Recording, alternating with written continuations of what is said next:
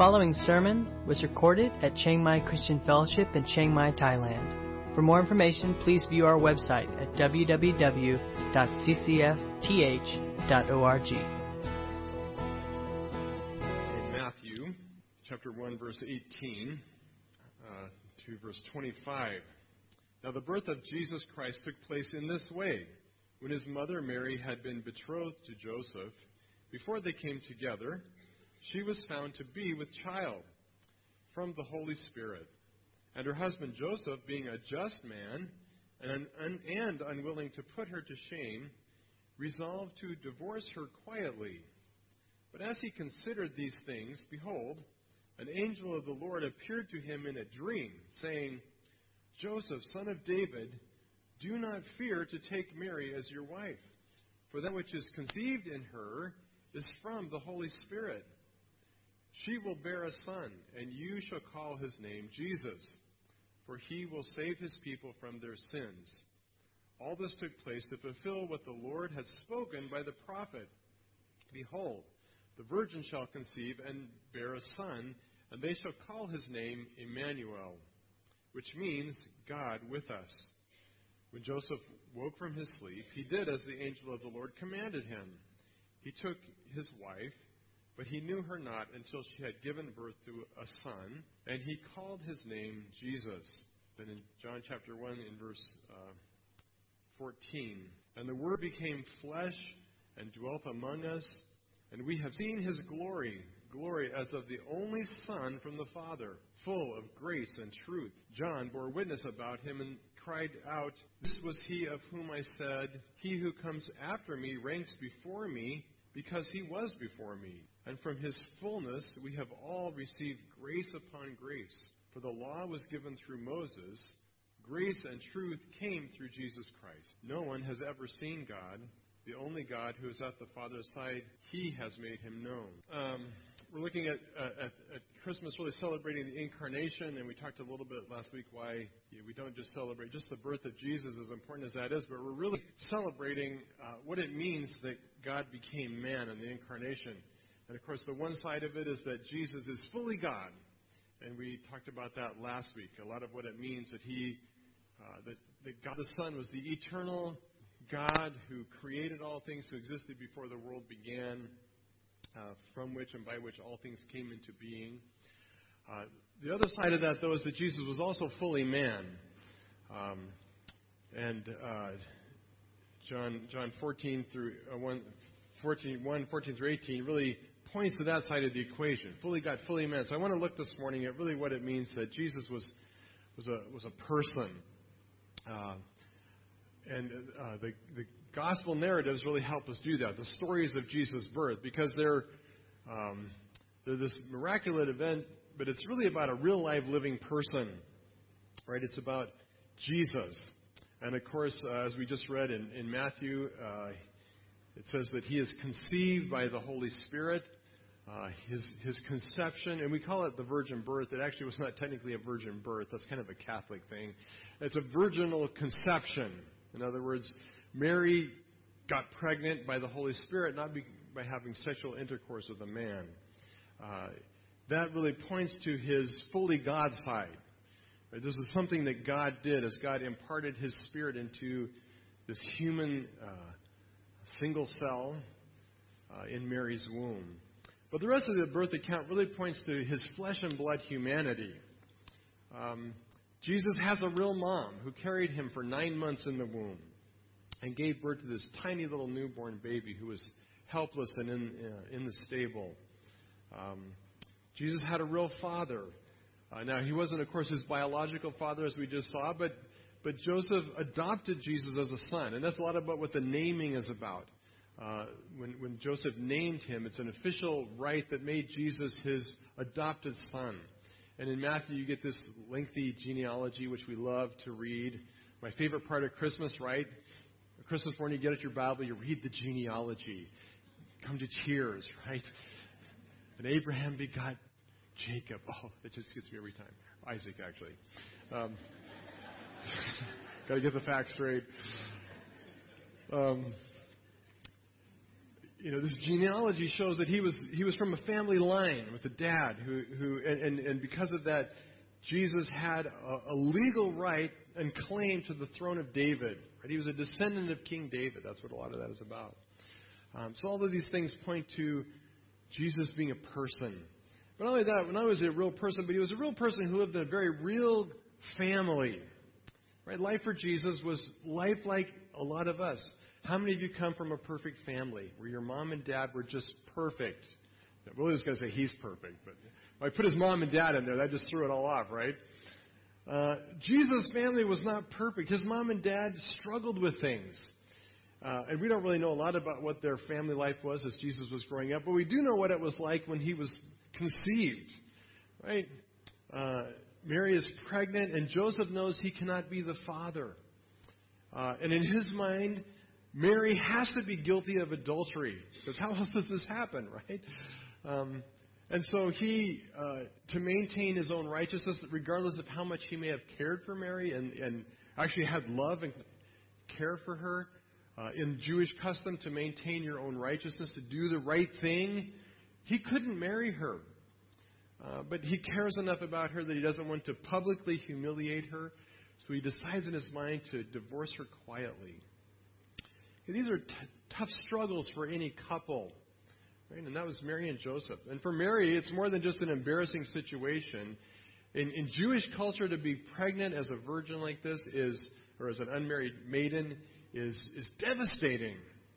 Right? It is devastating. Um, and so it's a real human struggle with very real human emotions as they agonize over this, this whole event that God put on them.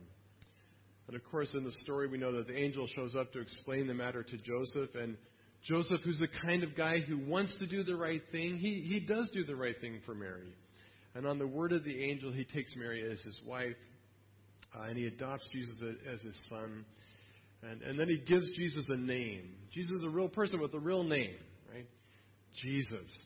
And the angel explains uh, the meaning of the name uh, means God will save his people. And it spells out uh, something of Jesus' mission. Um, so from very conception in the womb uh, to his very last breath on the cross, Jesus is in every way a real human being with flesh and blood, in a real family, in a real broken world. Um, so what we want to look at today is in, in light of all that, if that's true, if Jesus is fully God but also fully man, uh, what is the point of it? Right? Why does God choose to come to earth in this, this incarnation? Uh, why not just show up as like he had before, many times in the Old Testament, as a theophany? But a theophany was not real flesh and blood. It was just a hologram. Right?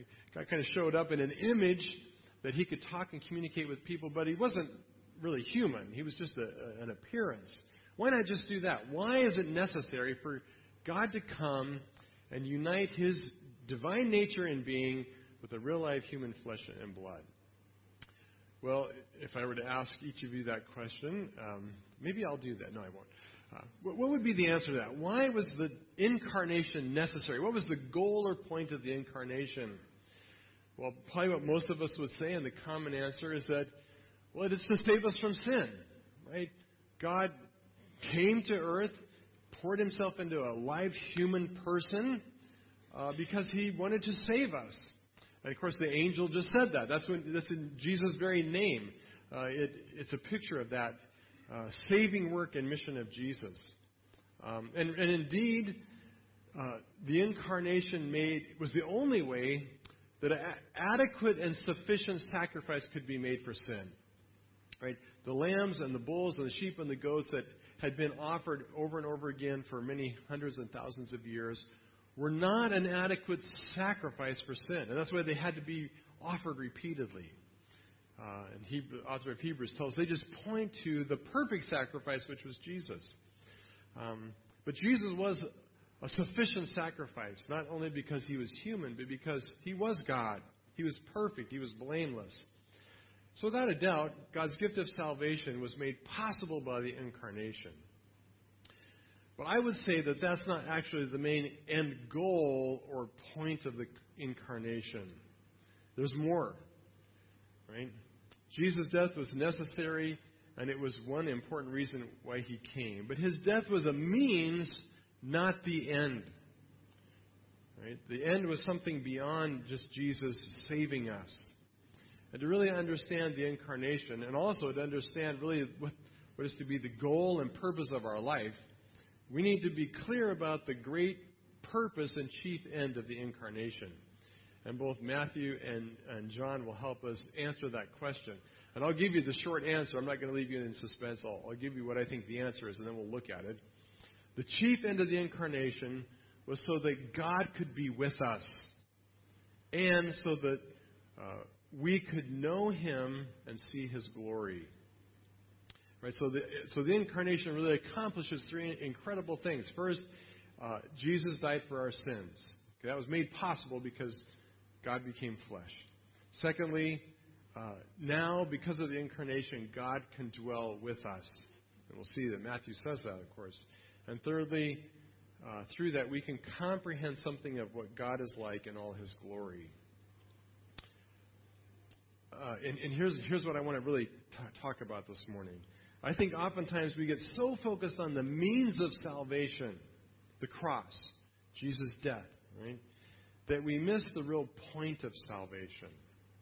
So let's let's look at this, what this means, and, and how the Christmas narrative helps us keep the right focus of Jesus' purpose in coming. Um, so first of all, God with us. What does it mean that, that God is with us? Um, well, as we looked at the story just now with Joseph and Mary, at the end of, of Uh, Joseph's encounter with the angel, he gives uh, to Joseph the name Jesus. It means y- literally Yahweh saves his people. And the angel actually tweaks it a little bit. Uh, the name literally means Yahweh saves his people, but the angel says um, specifically that he saves them from their sins. And so, as we said uh, from the very beginning, it's clear that this is part of Jesus' mission. It is something that Jesus does. He does lay down his life for our sins. Um, but then Matthew connects uh, this this whole event. He's just described this encounter with Joseph and the angel and Mary and the Holy Spirit and getting pregnant.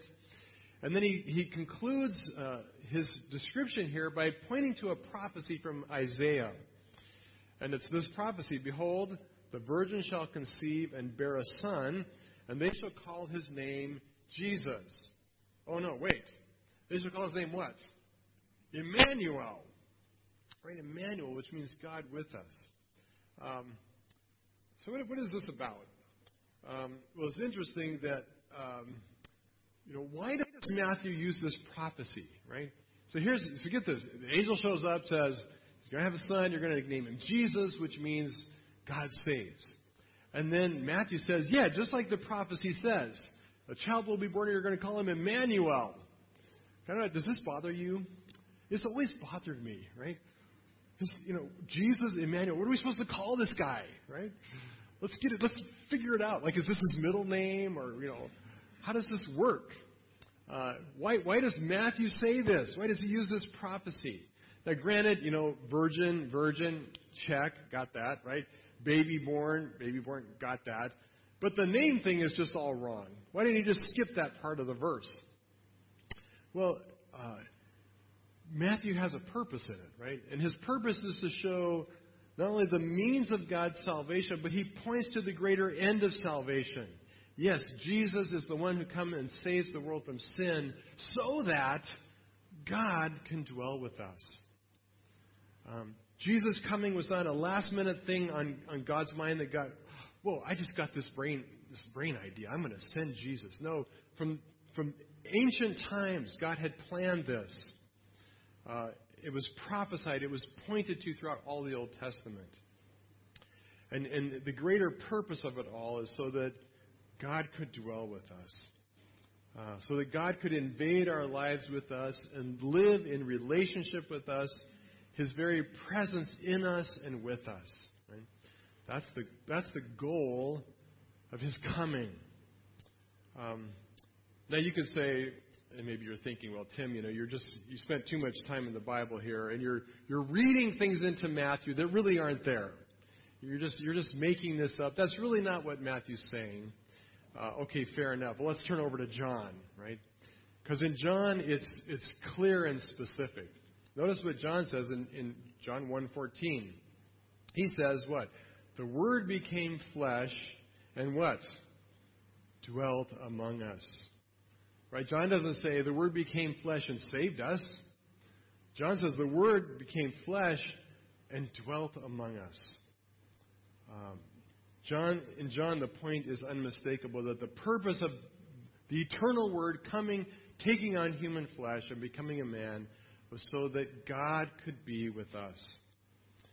Uh, and it's great. The word that's used here for dwell is uh, literally the word to tent or to tabernacle. Kind of a picture of a the little Boy Scout guy with his little backpack, his little tent. Jesus came in his little tent to tent among us, right? To pitch his tent where we are. And for anybody who's familiar with the Old Testament, and especially all of us who have just, as we've gone through the whole book of Exodus, it took us forever, right?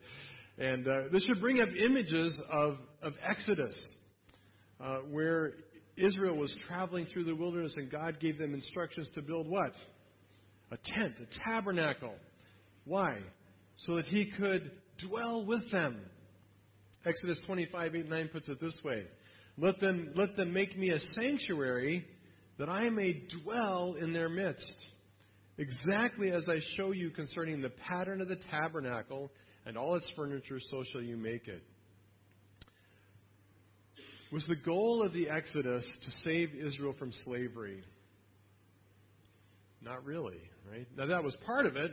Certainly God saw their oppression, he saw their bondage, and God had compassion on them, and he wanted to deliver them out of slavery in Egypt. But was that really the ultimate goal of why he saved them?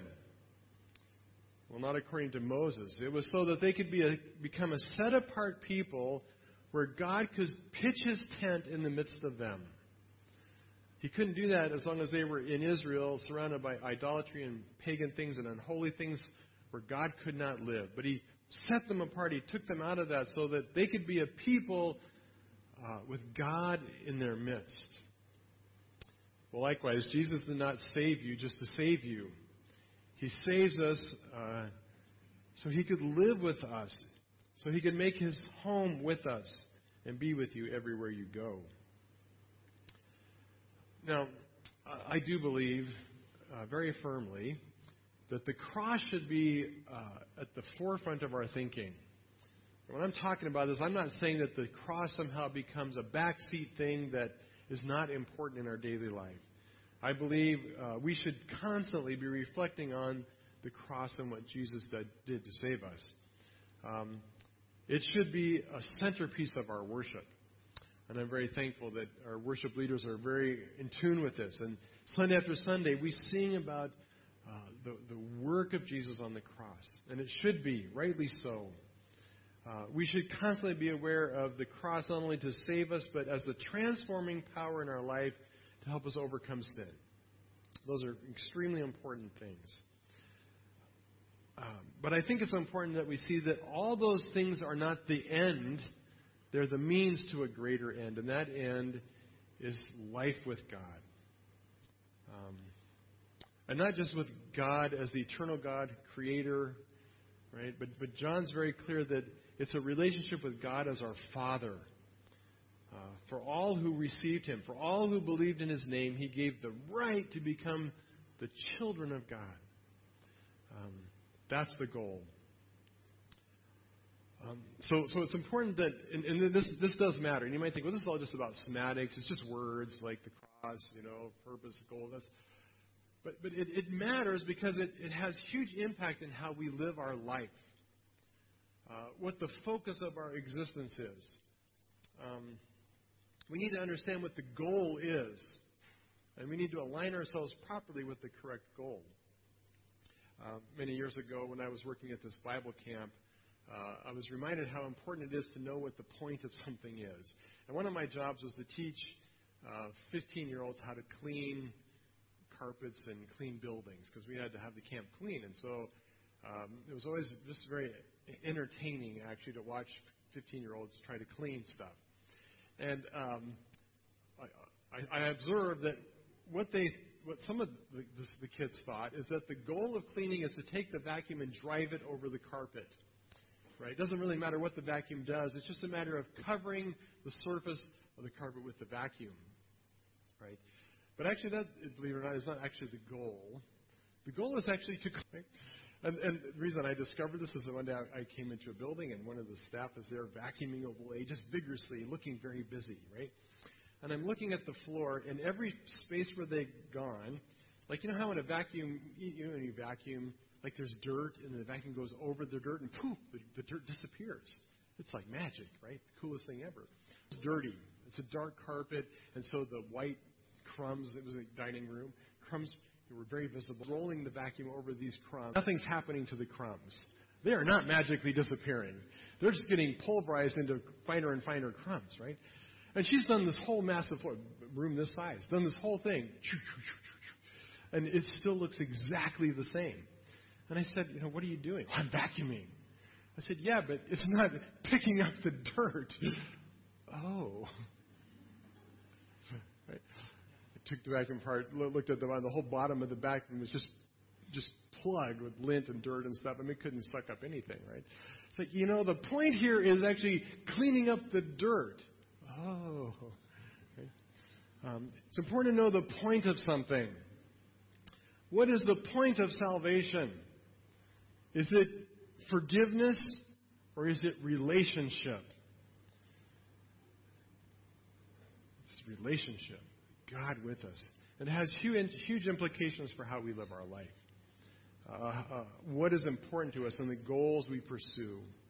And here's the problem. When we make salvation the chief end and main focus, right? When, when our whole Christianity is real, built around this idea that Jesus came, He died for you, He wants to save you, He wants to give you forgiveness, He wants to rescue you from your sin. And that's the extent of our faith and our understanding. All of it, all of Christianity, all of our faith becomes very me-centered. Right? Look what God did for me. God saved me. I must be pretty important that God would do that for me. Um, it's all about fixing my sin problem. About me getting eternal life. Fixing my sinful, broken life. And getting me forgiveness and cleansing. Now, are all those things true? Absolutely. God...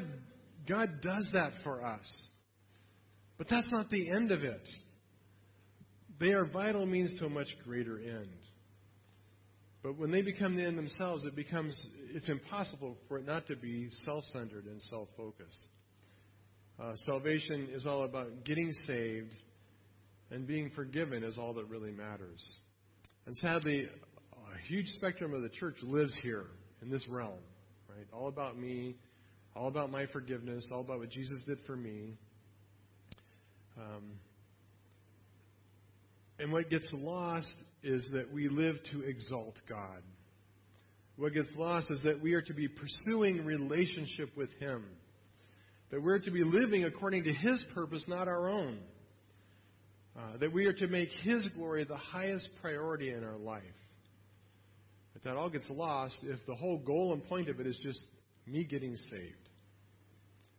We may even talk about getting to live with God in heaven. But that's very different from God being with us. Um, when I say that I get to live with God, it still places the focus on me and what I get and what I do to, to find God, right? To get myself to heaven, to trust Him. And it really ignores what God seeks and desires out of this whole agreement and arrangement. So here's the question. What does God want in all this? Right? What is God about? What, what is God's desire in sending Jesus uh, in the incarnation to, to pay for your sins? What does God want? Well, the really incredible thing that He tells us is that what God wants, what God desires, is to be with us. God wants to be with you. Right? Um, here's the difference. Uh, back a long time ago, really, really, really, really long time ago, when uh, I was dating Denise, right? I really wanted to be with her, and the good news is I still do most of the time. If I'm honest. I love her, and I'm thankful for her. But and and, and um, when I was first dating in high school, I wanted to be with her.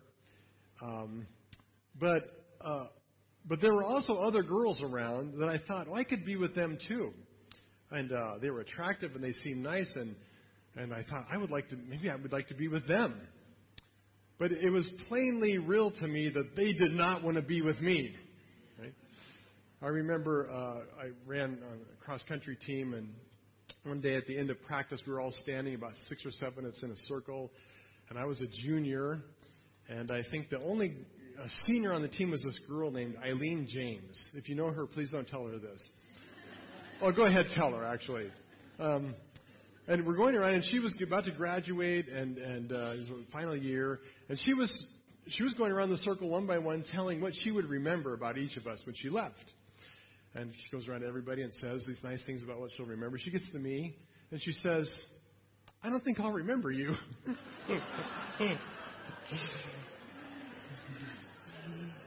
Yeah. Okay, check her off the list. Scratch her off the list. Don't want to be with her. Um, you see, see, for every guy who wants to, who longs to be with a girl, and for every girl who wants to be with a guy, the question that has to be settled is, do they want to be with me? Right? My being with them is never really enough until it's clear that they want to be with me. Well, so it is with God. Right? What matters not so much is that you want to be with God. Although you should seek Him. We should long for Him. But I'm telling you, we we our longing for God falls way short of what He is worthy of. But but that really is not what matters.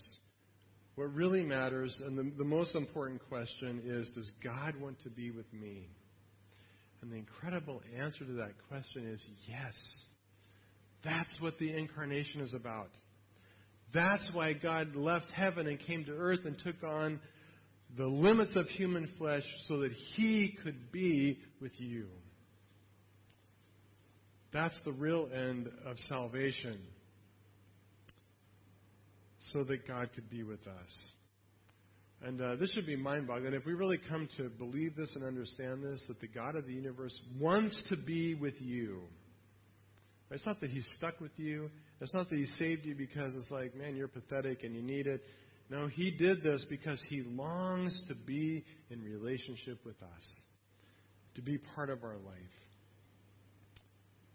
Uh, and there's really something hugely liberating when our faith shifts from one that's me-centered to one that's God-centered, where it's not about me. It's really all about God. But we come to discover that God Himself desires a relationship with me. And He's gone to incredible lengths to be with us. Because that's the first piece of this. The incarnation, the chief end of it, is so that God could be with us. But there's another point that, that uh, John talks about. Um, and that is that so that we might know Him and behold His glory. It's one thing for God to come and be with us. But He wants us to know Him. He wants us on our part to be aware of His presence and to know who He is and to know and to see and behold His glory. Um, so John puts it this way in verse fourteen, uh, chapter one, verse fourteen. And the Word became flesh and dwelt among us, and we have seen His glory. Glory as of the only Son from the Father, full of grace and truth. Uh, John says we have seen His glory. Uh, and as we've seen, uh, John has images of Exodus and the Old Testament in his mind as he's writing these words. And here again, this image draws back to the account of the Exodus. Uh, if you remember, back in Exodus, there's this occasion where Moses asked to see God's glory. Do you remember that? In fact, Moses begs, please let me see your glory. Uh, and I believe uh, John is thinking about that instance when he writes these words. The Word became flesh and dwelt among us, and we have seen His glory. Um, but we need to understand the context and background of this story. Why did Moses ask for God's glory? Was he just bored one day and thought, hey, you know, God, you know what would be awesome and cool is if I could see your glory? Is that how it was? Well, if you were with us through the study through Exodus, and remember, that's not what happened. In fact, what happened is the people had sinned with the golden calf. Moses on the mountain getting the Ten Commandments. During that time, um, the people sin. They create this calf. They bow down. They worship it. God says, there's a problem. You need to go down. Moses goes down, and he grinds up the calf, makes it into powder, puts it in the water, makes them drink it. A little golden calf Kool-Aid. Mm-mm. Uh, and, and it takes several chapters. If you remember this, it takes several chapters uh, for Moses to finally reconcile and resolve this whole situation. Uh, and, and in several chapters, poor Moses makes several trips back up and forth down the mountain. Moses gets his exercise. Um, and it comes gradually. As Moses intercedes, he finally appropriates forgiveness. But then God says, yeah, I forgive them, but I'm not going with you. Okay? My presence is not going to go with you. And, and, and Moses says, no, this is not acceptable. Okay, we don't need just your forgiveness. We need your presence. If you don't go with us, then I'm not going. Don't send us up. We're just going to stay right here because we might as well die here as there. Because without your presence, we can't make it. So finally, after more intercession and more prayer, God relents. He says, okay, I will go with you. And so to confirm that promise, as a sign of confirmation that God is really going to go with them, Moses says, okay, then please show me your glory.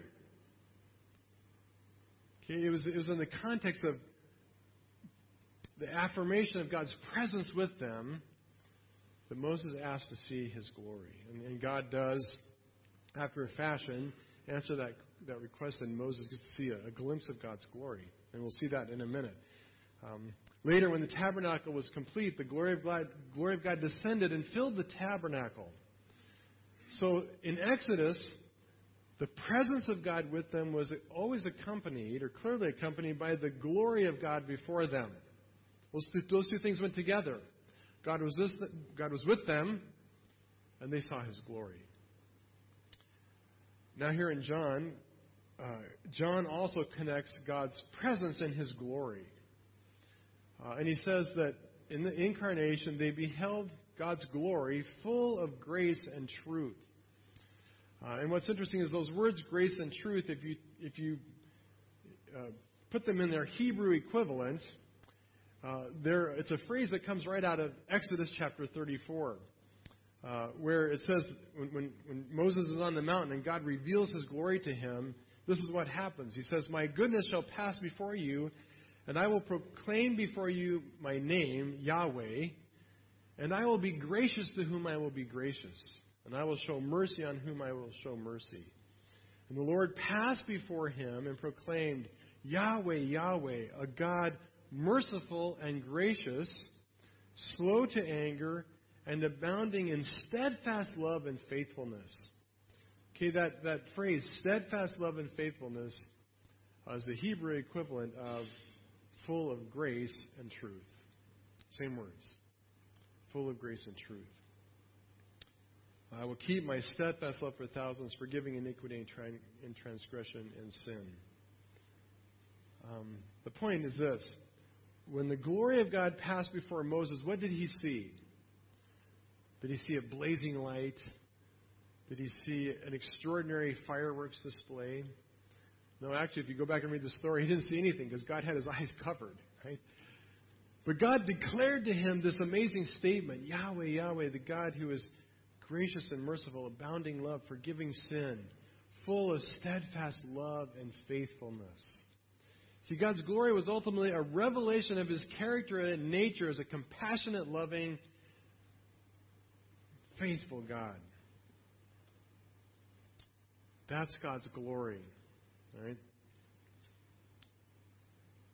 God's glory directed to us is ultimately the glory of his loving grace.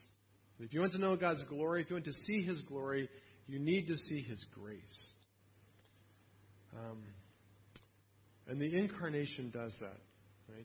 The incarnation is the visible revelation of God's grace toward us. So we'll see in a minute how he does that. But first, um, it's important to note that when Jesus came, did the did the world see his glory? Well, they saw it, but did they really understand what they saw? Well, apparently not, because they killed him, right? Um, and they didn't kill him because they were going, wow, this is God's glory. No, they killed him because it all went by them. And uh, for me, one of the most startling examples of this is when Jesus raises Lazarus from the dead. And I'm thinking, if you're going to if you're going to show the glory of God, this has got to be towards the top. Guy who's been dead and in the grave for four days, and Jesus calls him out of the grave, and he comes out, shakes off the grave clothes, and he is fully alive. Um, that's impressive. And uh, it's hard to imagine how anybody seeing that could not bow down before Jesus and, and cry out, "This is God. Who could do this? This is the Holy Lord God, creator of the universe." But guess what? That's not what most people did. Even in the sight of that event, it says that when the chief priests and the Pharisees heard about it, they plotted all the more to kill him. Right? It went by them. They did not see his glory. And the problem is that sin and pride have blinded us to the glory of God. So even when it's visibly displayed right before us, we miss it. And, and John says this in verse eighteen. He says, he's, and he reminds us of how impossible it is for us to comprehend God's glory. He says in verse eighteen, "No one has ever seen God." Um, it's impossible for us, because of our spiritual blindness and deadness, to really comprehend and see God and his glory. So how then could, could John say that we have seen his glory? He said nobody's seen his glory. Uh, but then John turns and says, but nobody's actually seen God. Like, is, is John confused or what? No, here's the deal. What is impossible for man is possible for God. And John goes on to explain it, that God reveals himself to us in the incarnation. Verse eighteen, "No one has ever seen God, but the only God who is at the Father's side, he has made him known." Jesus made God known. He revealed him to us. And he makes an amazing statement about the Trinity again here, that God, who is at the Father's side, revealed him. God the Son, literally in the bosom of the Father, in the Father's embrace, came to earth and revealed him to us. Uh, Jesus can reveal to us the Father uh, because he's seen him. He's been close to his heart. He's been with him from eternity. But, of course, he can also reveal to us who God is, because he is God. He is in himself and his being who God is. So how does he do this? How does he make God known to us? Well, it says he, he's make us, he, he makes him known. And the word is, is literally the, the word from which we get the word exegesis. Okay, any of you know what the word exegesis means? You Bible college students? Okay. It means, uh, it's what preachers were supposed to do, right? Preachers are supposed to exegete Scripture. What it means is we take a passage that we don't understand, and we study and we pray and we discern the meaning, and then we bring it before the church and we explain it. We we explain the meaning. We, we help people understand what Scripture is saying. That's exactly what John says Jesus is doing. He exegetes God for us. He, he puts him in language that we can understand. He explains him in terms that our minds can grasp. Um, and how does he do that? Well, he does it through the incarnation. Right? He took the infinite, perfect, mind-boggling, incomprehensible nature of God, and he wrapped him up in a human body, human flesh and blood. And he did what? He lived his life out, and he showed us what God is like by his very life and actions. You want to know what God is like? You want to see his glory? All you have to do is look at the life of Jesus. Everything he said and did is a revelation of God, explaining God to us and making him clear and plain so that we can see and understand. Um, of course, it takes eyes of faith to do this. That's why most people can't see it. It's only when you have the faith to see and understand who Jesus was, to receive his salvation and receive the regenerating new birth of life, that he gives us vision, eyes to see and ears to hear, and a heart to understand. Uh, but for those who have eyes to see, it's everywhere in the Gospels, right? We see it in Jesus' birth. Uh, Jesus coming to us is an act of God's love for the world that's in rebellion against him. As he came, became a little baby born in that manger. We see it when an exhausted Jesus tries to get away, away from the crowds. And he gets in a boat and he tells his disciples to go to the other side of the lake. You remember that? And he just wants to get away. He wants some quiet time. Any of you could use some quiet time, right? He gets to the other side of the boat. He's looking forward to a retreat. And what does he find? ten thousand people have rushed there and got there before him. And does he get back in the boat? That's what I would have done. I would have said, okay, turn that boat around, right? No, it says he saw them and he what? He had compassion on them, for they were like lost sheep without a shepherd. And he gets out of the boat, and even though he's tired and worn out, he ministers to them. He teaches them. He heals them. He even gives them supper. Feeds the five thousand. Um, that's the glory of God.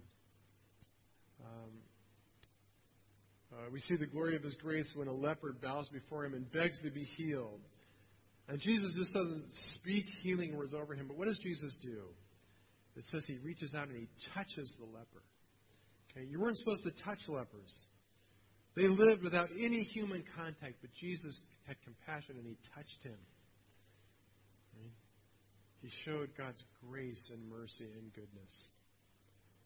Of course, most of all, we see it in his obedience to the Father to the point of death on the cross, where Jesus died for our sins, where he laid down his life. He gave his very blood for us. See, all of those things, from beginning to end, are revelations. They're explanations of who God is. All too often we read the Gospels and we think that Jesus' life is an example we're supposed to copy. Some of it is, right? Some of what Jesus does, he does as an example for us. But like the whole going to the cross thing, uh, don't, don't try that one at home. Right? Um, some of it he did not give as an example. Some of it he did as revelation to show us what God is like. And we're not like him. We can't copy everything he does. So that's the great purpose, the second great purpose of the incarnation, to put on display the glory of God, to make him known, so that we can behold him, right? So that we can grasp something of the character and nature of God as it's lived out in the person of Jesus Christ.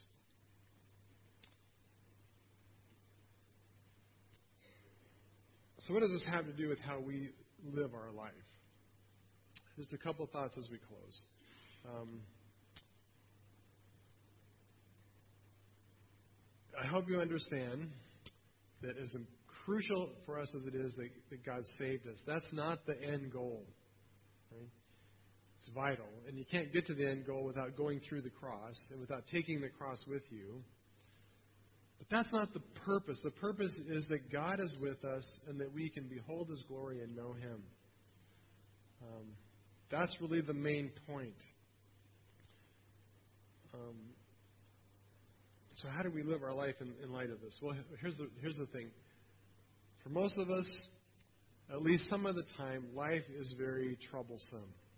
Amen? Life can be hard, challenging. Um There's a lot about life I don't really like, and it can be at times very discouraging. Um, problems can pile up on top of us, and oftentimes we can't solve them. Um, maybe uh, you're dealing with health problems, and you cannot find answers, and there's no cures, and uh, it's exhausting, right? Maybe you face very difficult financial problems that threaten to, you know, unravel you. Maybe you have to go home. Maybe, maybe you don't know what you're going to do if you can't solve these financial problems. Maybe you're dealing with relationship struggles and conflicts that just tear you tear you apart inside. Maybe you're dealing with all of those. Right? Life's life's difficult. Um, and here's the problem. If, if our focus is that, that God came to save us, then what we see with all those problems is, is, is that God has to fix those things because that's why He came. And if He doesn't fix them, I'm I'm being ripped off. Because that's what this is what it's all about, right? And and you'll be even more discouraged because oftentimes God does not fix the problems. Not as quickly as we want anyway. Right? He promises He will take care of us, but instant solutions are not always what God gives us. And if we if we if we believe that God's whole reason for existing is to fix our problems and rescue us, we will find ourselves very discouraged and frustrated and feeling like God has failed us. Um, but if we understand that God's purpose is not just to save and fix our problems, but it is His glory and it is His presence, it changes everything. Because no longer does it my, do my problems matter so much. Because um, my focus is not about me anymore, but it's God and His glory. And that really does change everything. When we live our life for His glory, we can put our problems in the perspective of, of God's program and plan in the world. Right? That we do take up our cross and follow Jesus, meaning we do suffer for Him, meaning it is part of life, but it's part of how we, we give glory to God as we follow Him. Suffering is part of what God has planned for us, and He has a purpose and a reason in it. I hate that. I don't like that. I like the I like to fix my problems and make my life comfortable and easy part. I like that part better. Right? Are we living for God's glory? God wants to glorify Himself, surely through how He saves us and how He works in our life. But oftentimes He does that in the midst of great struggles and problems and difficulties. The early martyrs praised God that they got to die for Jesus because they knew it would give Him glory. Right? Do we see how God wants to use the struggles and challenges of our life to bring glory to His name? Secondly, God wants to be with us. Um, what God reveals to us about His glory is His perfect good character, that He is a loving, compassionate, caring God. Um, and what we need to hold to in the midst of those struggles and doubts and fears and worries is that God is the, um, you know, Yahweh, Yahweh. The compassionate, merciful God, slow to anger, abounding in steadfast love and faithfulness. That's our God. And He wants you to know that, even in the midst of our difficult struggles and frustrations. And the amazing thing is that when we behold God's glory, and we really come to get a vision, not just in our intellect, but in, in the very depth of our being, we have a, a vision of the glory of God. And His character as a loving Father who wants to be with us and wants the very best for us. The cool thing is it gives us this amazing confidence that my life is okay. Even in death, my life is okay. Because God loves me, and He is with me, and He's concerned about me, and He's never going to leave me or forsake me. That's why Jesus came. That's why He came and took and brought on Himself human flesh.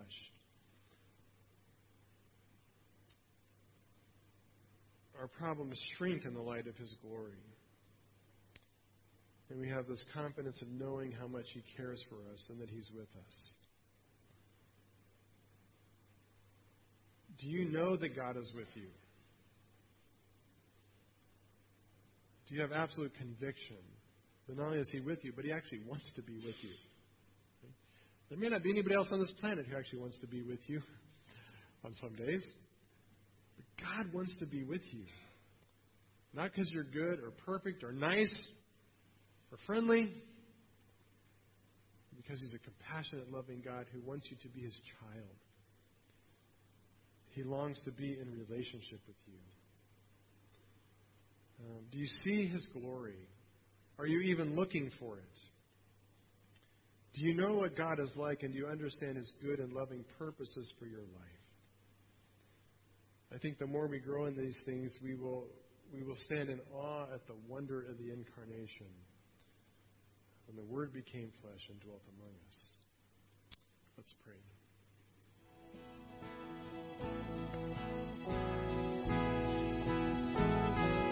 You've been listening to a sermon recorded at Chiang Mai Christian Fellowship in Chiang Mai, Thailand. For more information, please view our website at w w w dot c c f t h dot org.